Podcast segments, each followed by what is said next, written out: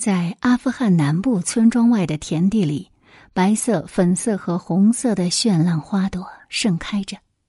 农民们手持着特殊的弯刀，心情愉悦的收割着果实。这是一片丰收景象。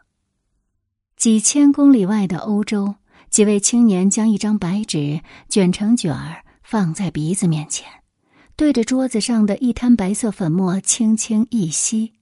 白色、粉色和红色的幻光很快在他们眼前绽放，身体随之不自觉的抽搐起来。这是一场悲剧演出。今天的节目，我们就一起来关注，在阿富汗毒品有多猖獗。感谢收听，这里是宁小宁读历史，我是主播宁小宁。今天的文章来源于明白知识公众号，作者。明白知识儿。节目一开始，我们提到的两幕场景，一个在阿富汗，一个在欧洲，而这两幕场景在过去几十年中不断上演。而将它们连接在一起的重要因素是什么呢？就是阿富汗的罂粟种植和毒品贸易。在阿富汗，毒品有多猖獗呢？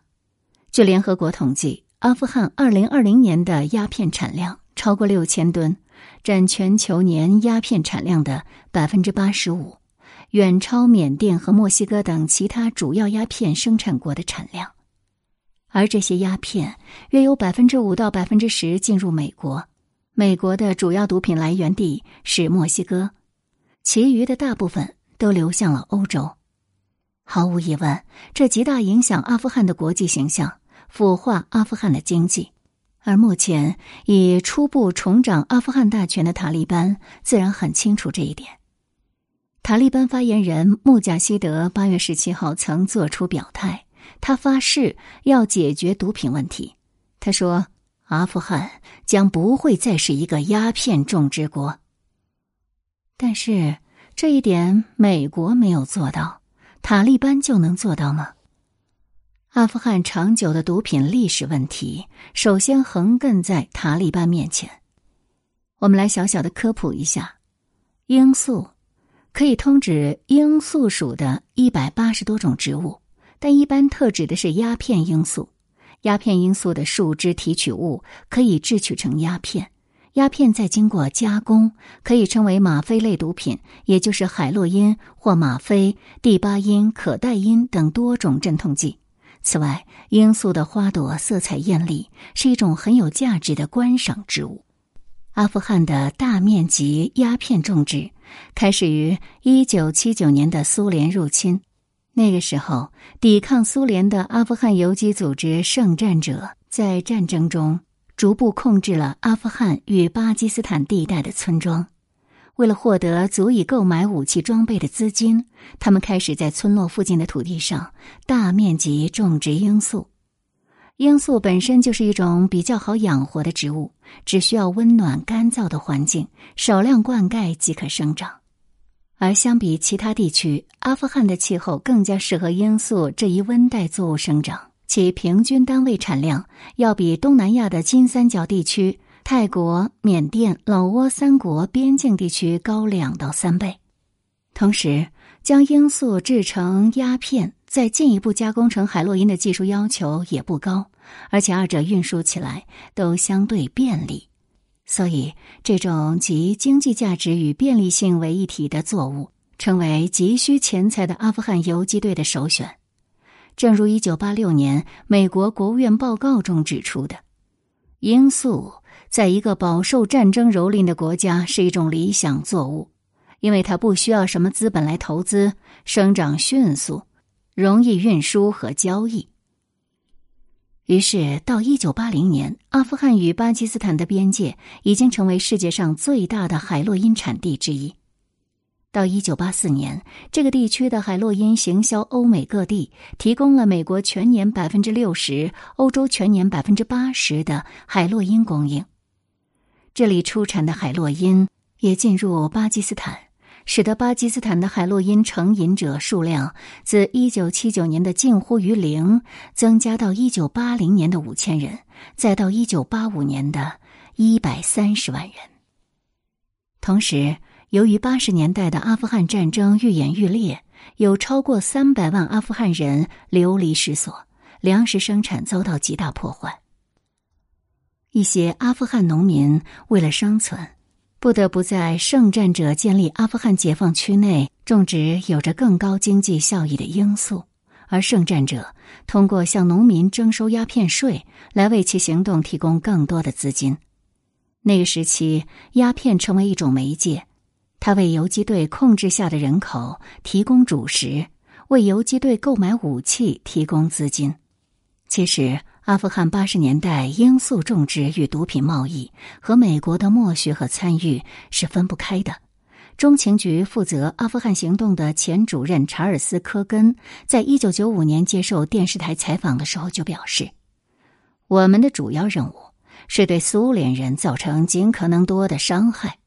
我们并没有真正动用资源或时间用于调查毒品贸易。我不认为我们需要为此道歉。对毒品问题有影响，是的，但主要目标已经完成了。苏联人离开了阿富汗。然而，罂粟种植并没有随着一九八九年苏联撤军而告一段落。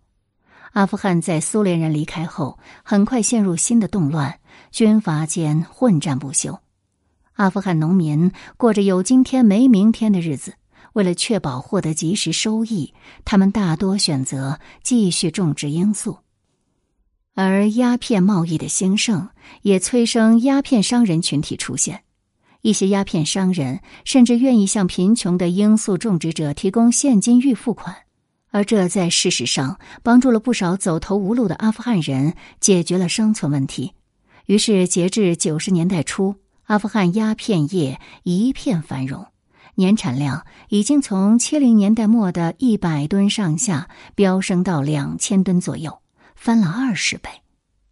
一九九四年，前圣战者领袖奥马尔领导的塔利班登上历史舞台，毛拉·穆罕默德·奥马尔。一九五九至二零一三，他是塔利班创始人及早期领导人。生前与大众熟悉的本拉登和基地组织是相互支持的关系。塔利班对鸦片的态度是明确的，鼓励。一九九六年，塔利班攻占首都喀布尔，并控制该国大部分地区后，为鸦片贸易提供保护，鼓励罂粟种植。以此对生产的鸦片和制造的海洛因征收更多的鸦片税，但是使用毒品原则上是违背伊斯兰教哈拉姆，也就是禁忌的。因为从根本上说，伊斯兰法中任何伤害人体的东西都是哈拉姆。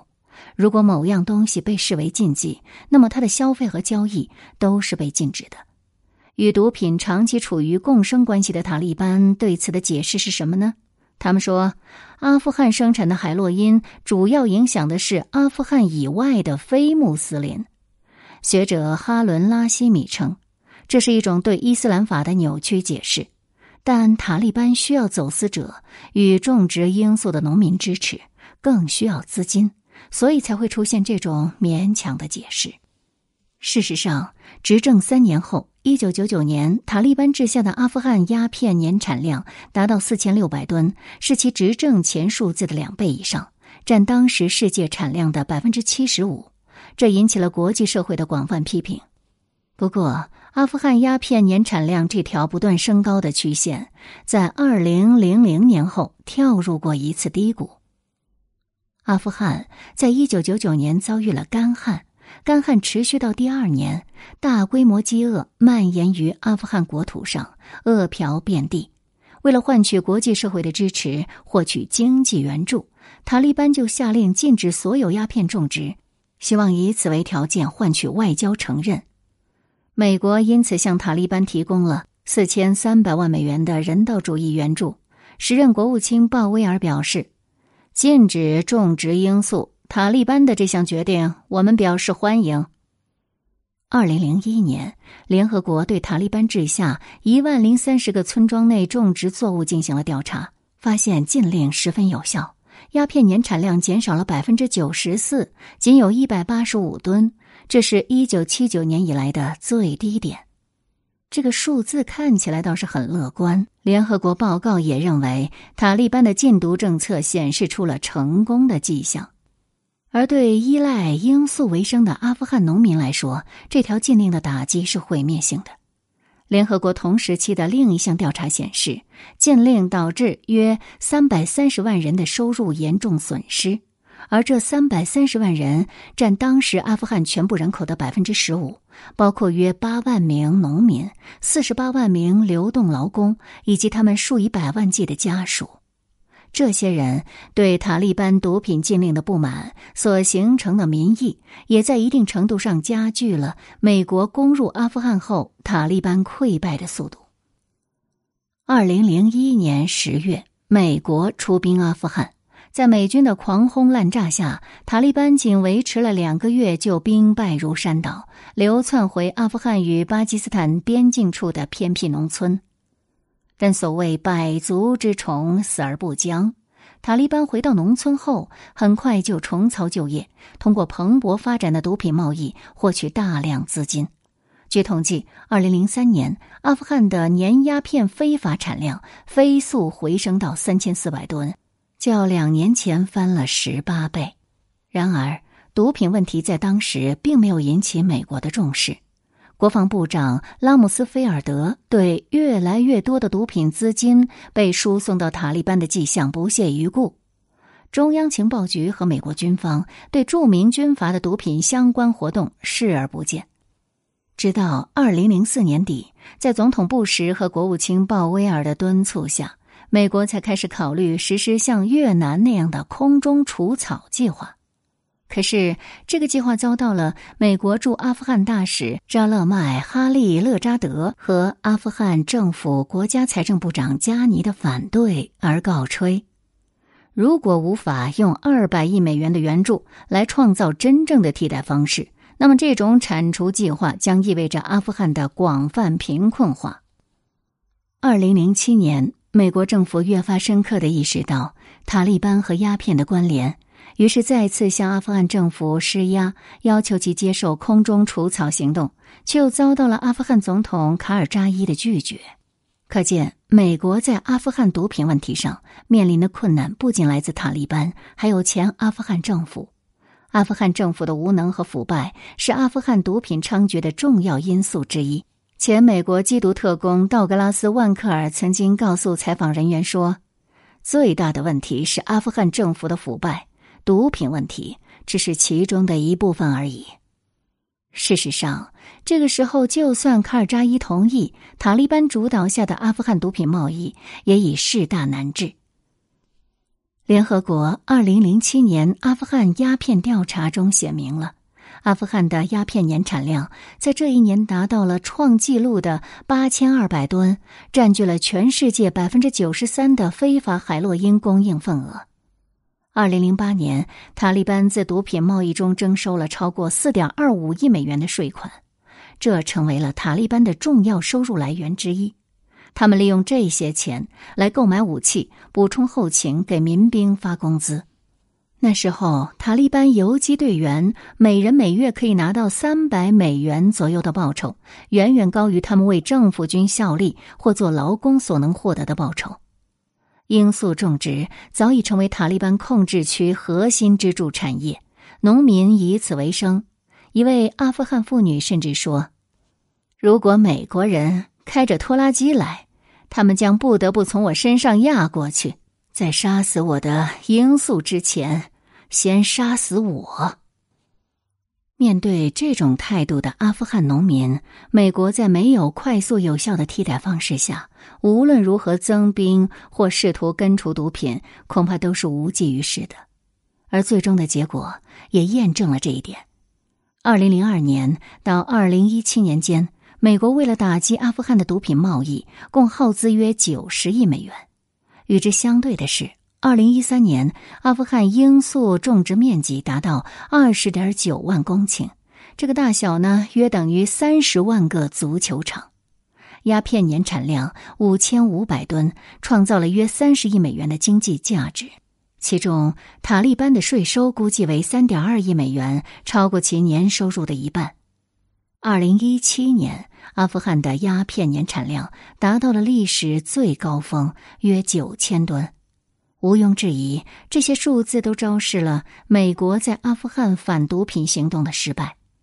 但现在，美军已经撤离阿富汗。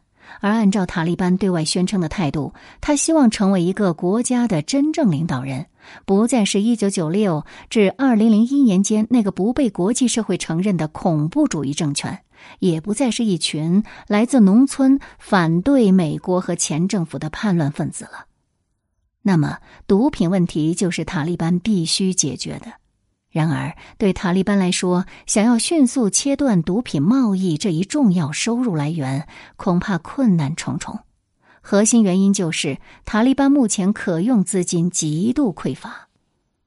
对于美国应该如何应对罂粟种植的问题，专栏作者阿尔弗雷德·麦考伊撰文表示：“我们可以继续在一场结果不确定的残酷战争中，用更多的鲜血为这片致命的土地施肥。”或者，我们可以通过重新种植果园、补充羊群、重建在几十年战争中被摧毁的农业，来革新这片古老而干旱的土地，直到粮食作物成为鸦片的可行替代品。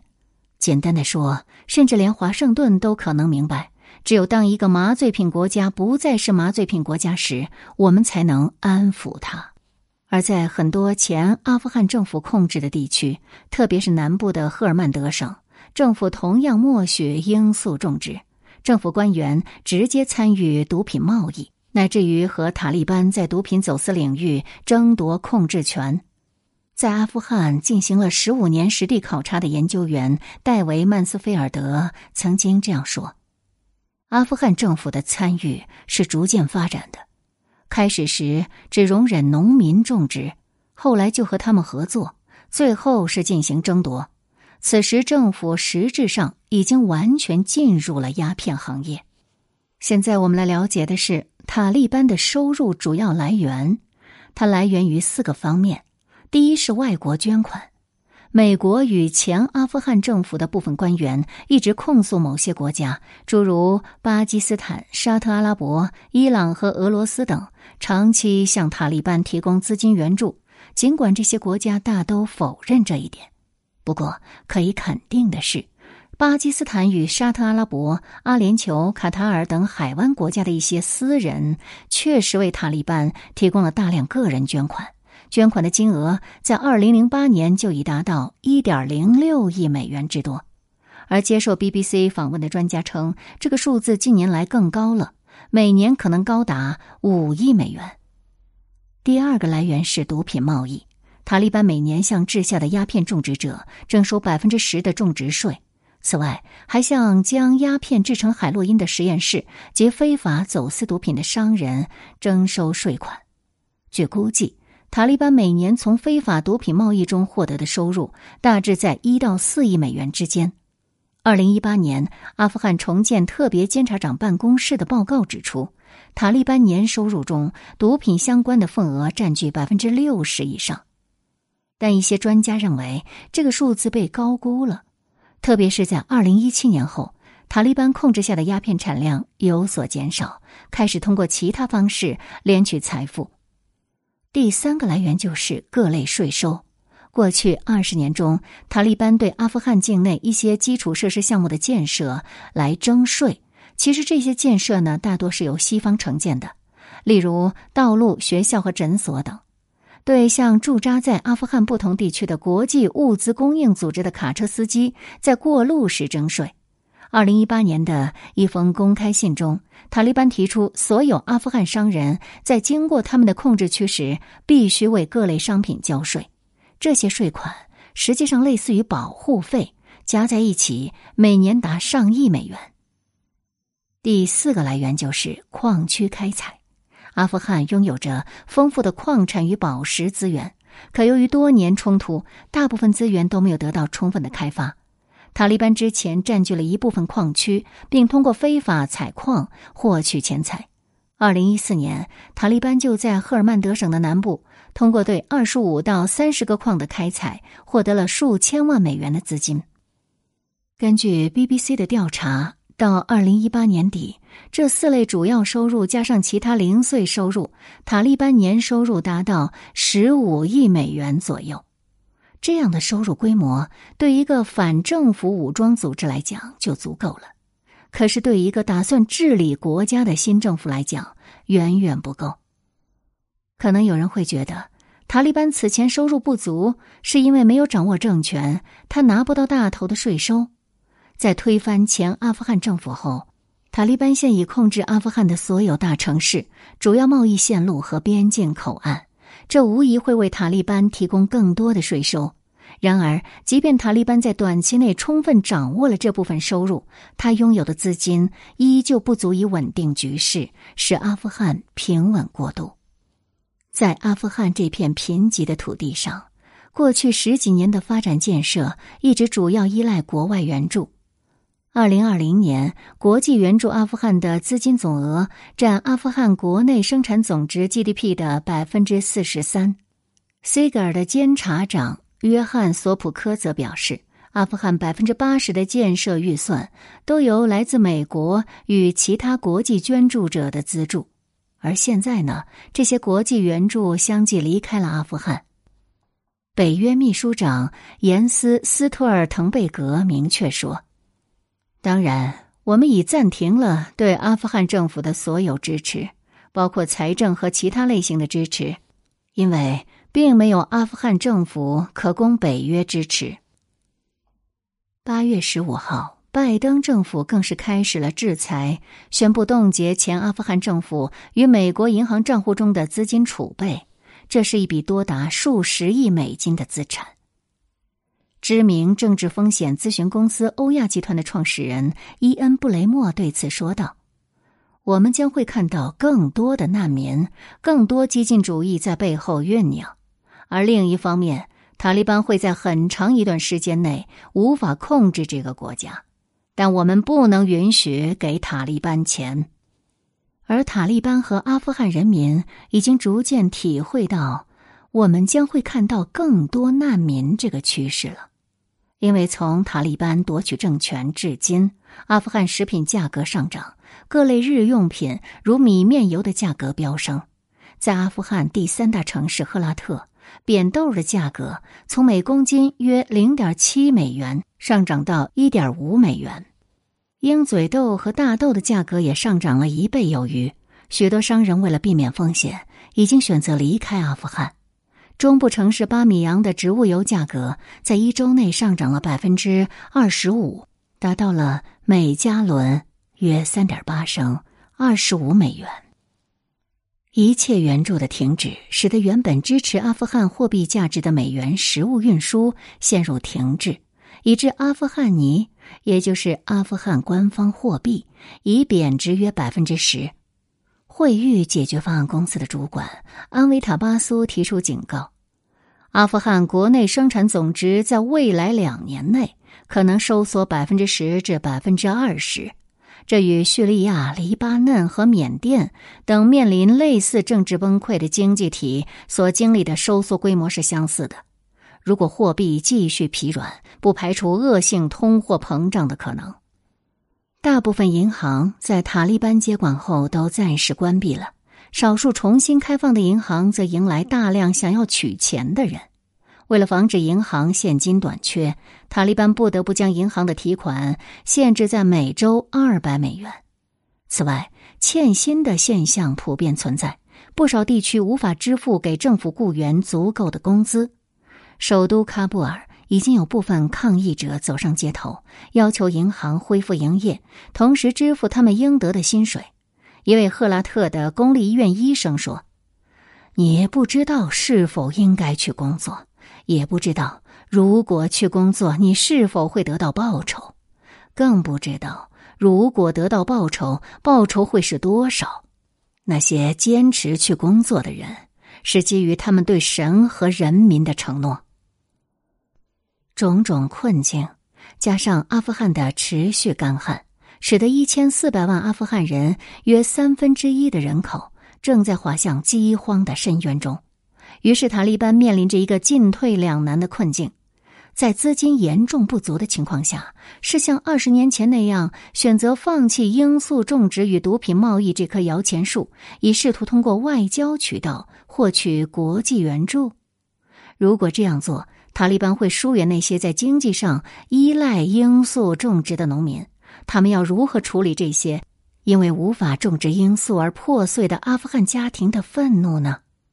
还是说，解决毒品问题只是像斯坦福大学教授罗伯特·克鲁斯说的那样，这是一种外交姿态，只是为了表明塔利班将组建一个负责任的政府，一个遵守国际法律规范的政府。而实际上，塔利班将变本加厉的进行毒品贸易，以填补财政的窟窿。亦或是干脆放任自流，将一切问题交给市场来自发处理。现实还没有告诉我们最终的答案。